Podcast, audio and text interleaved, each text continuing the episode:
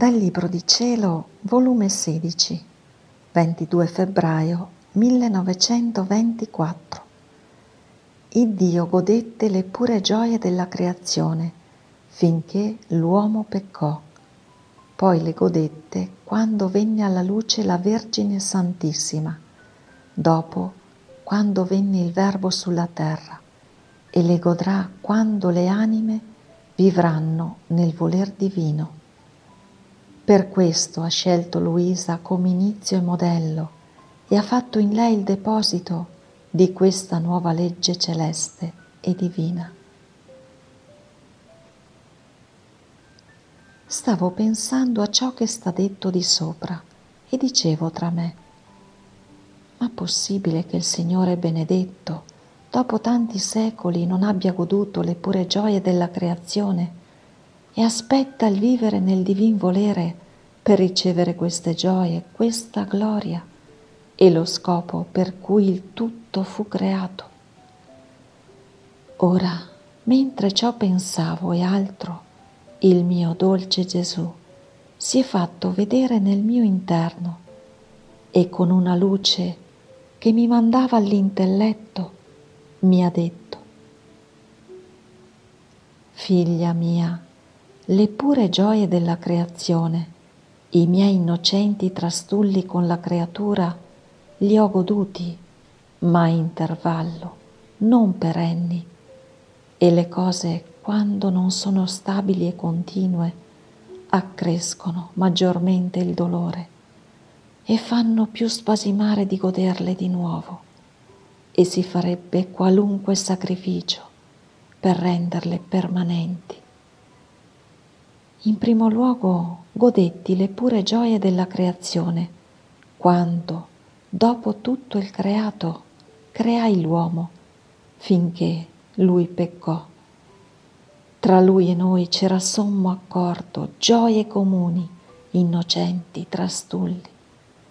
Le nostre braccia erano sempre aperte per abbracciarlo, per dargli nuove gioie, nuove grazie e quel dare noi ci divertivamo tanto da formare per noi e per lui una festa continua. Per noi il dare e gioire è felicità, è divertimento. Come l'uomo peccò e ruppe la sua volontà con la nostra, tutto finì, perché non stando più in lui la pienezza della nostra volontà, mancava la corrente di poter dare e di poter continuare la vita di felicitazioni d'ambo le parti. Molto più che mancando la nostra volontà, mancava la larghezza e la salvaguardia di poter custodire i nostri doni.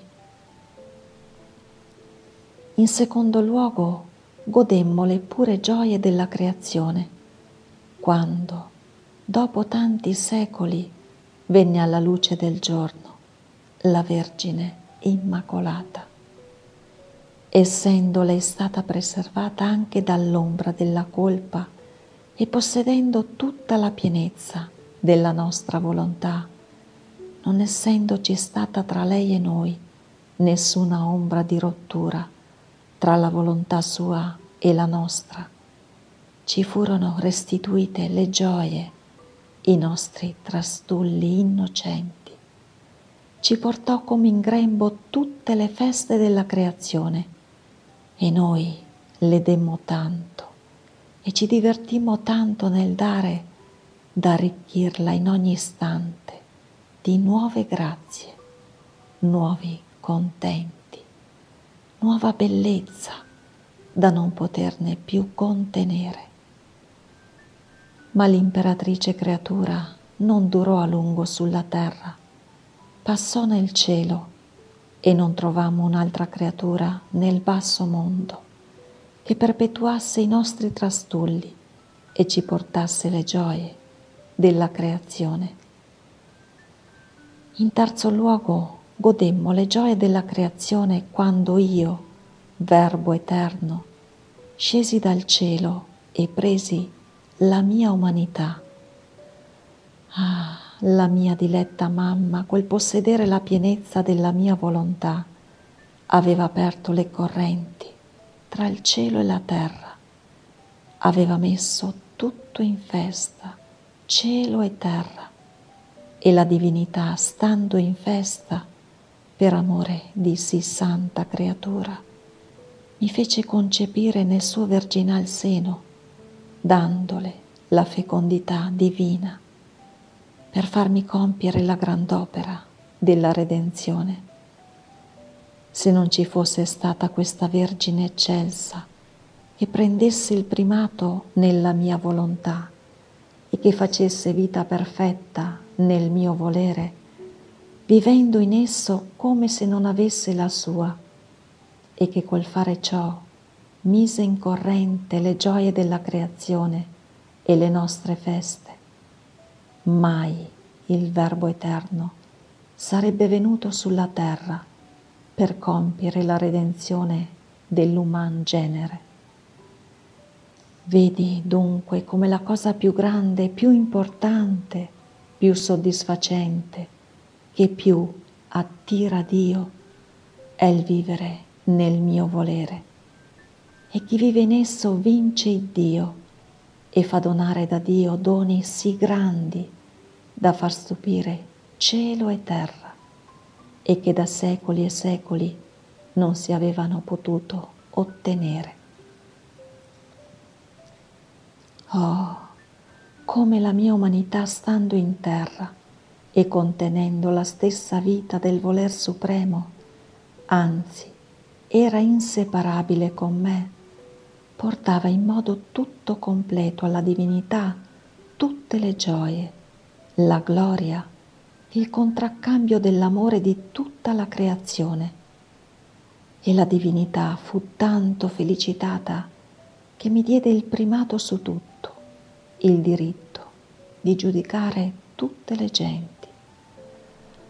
Oh, quale bene ottennero le creature, sapendo che un loro fratello, che tanto le amava e tanto aveva sofferto per metterle in salvo, doveva essere il loro giudice. La divinità, nel vedere in me racchiuso tutto lo scopo della creazione, come se si spogliasse di tutto, mi concedette tutti i diritti su tutte le creature. Ma la mia umanità passò in cielo e non restò sulla terra chi perpetuasse il vivere del tutto nel voler divino e che quindi, elevandosi su tutti e tutto nella nostra volontà, ci portasse le pure gioie e ci facesse continuare i nostri innocenti trastulli con una creatura terrestre. Sicché le nostre gioie furono interrotte, i nostri giochi spezzati sulla faccia della terra. Onde io, nel sentire ciò, ho detto, mio Gesù, come può essere ciò che tu dici? È vero che la nostra mamma passò in cielo, la tua umanità pure, ma non vi portaste insieme le gioie, in modo da poter continuare i vostri trastulli innocenti nel cielo col vostro celeste Padre? E Gesù le gioie del cielo sono nostre e nessuno ce le può toglierle né diminuire. Invece quelle che ci vengono dalla terra stiamo in atto di farne acquisto e il gioco viene proprio formato nell'atto dei nuovi acquisti. Tra l'acquisto della vincita o della perdita vengono a formarsi le gioie dell'acquisto e se resta sconfitta vengono formati i dolori. Ora veniamo a noi, figlia mia. Quando io venni sulla terra, l'uomo era tanto ingolfato nel male e tanto pieno di volontà umana che il vivere nel mio volere non trovava posto. Ed io, nella mia redenzione, gli impetrai prima la grazia della rassegnazione alla mia volontà, perché nel modo come si trovava era incapace di ricevere il dono più grande del vivere nel mio volere. E poi gli impietrai la grazia più grande come corona e compimento di tutte le grazie. Il vivere nel mio volere affinché le nostre pure gioie della creazione e i nostri trastulli innocenti riprendessero di nuovo il corso sulla faccia della terra. Vedi, sono passati circa venti secoli da che le vere, le piene gioie della creazione sono state interrotte, perché non trovammo capacità sufficiente spogliamento totale di volontà umana, per cui non potemmo affidare la proprietà del nostro volere ad alcuna creatura. Ora, per fare ciò, dovevamo scegliere una creatura che più si avvicinasse e affratellasse con le umane generazioni.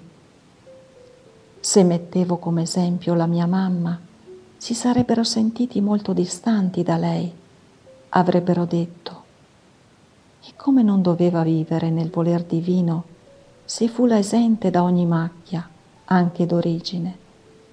Quindi avrebbero scosso le spalle e non si sarebbero dati nessun pensiero. E se mettevo come esempio la mia umanità, si sarebbero spaventati di più e avrebbero detto, era Dio e uomo ed essendo la volontà divina vita sua propria, non è meraviglia il suo vivere nel voler supremo.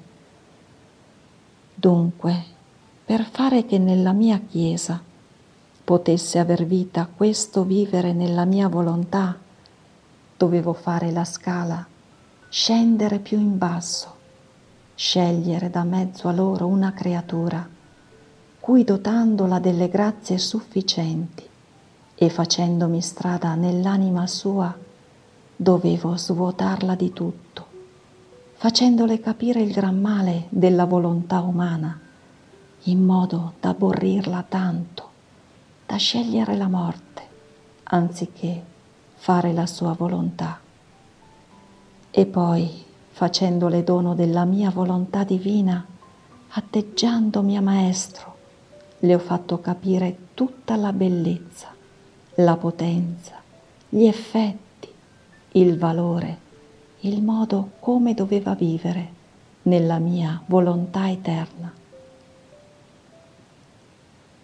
Per fare che potesse vivere in essa, ho stabilito in lei la legge della mia volontà. Ho fatto come una seconda redenzione che stabilì il Vangelo, i sacramenti, gli insegnamenti come vita principale per poter continuare la redenzione. Se nulla di fondo avessi lasciato, dove si dovevano appigliare? Che fare? Così ho fatto del vivere nel mio volere. Quanti insegnamenti non ti ho dato, quante volte non ti ho condotta per mano negli eterni voli del mio volere e sorvolando tu su tutto il creato hai portato ai piedi della divinità le pure gioie della creazione e ci siamo trastullati insieme con te. Ora, con l'aver scelto una creatura che apparentemente non ha gran disparità con loro, prenderanno coraggio. E trovando gli insegnamenti, il modo e conoscendo il gran bene che c'è nel vivere nel mio volere, lo faranno proprio. E così le pure gioie della creazione e i nostri innocenti trastulli non saranno più spezzati sulla faccia della terra. E ancorché fosse una sola per generazione che vivesse nel nostro volere, sarà sempre festa per noi e nelle feste si fa sempre più sfoggio e si è sempre più larghi nel dare. Oh, quanti beni otterranno alla terra mentre scherza sulla sua faccia il loro creatore.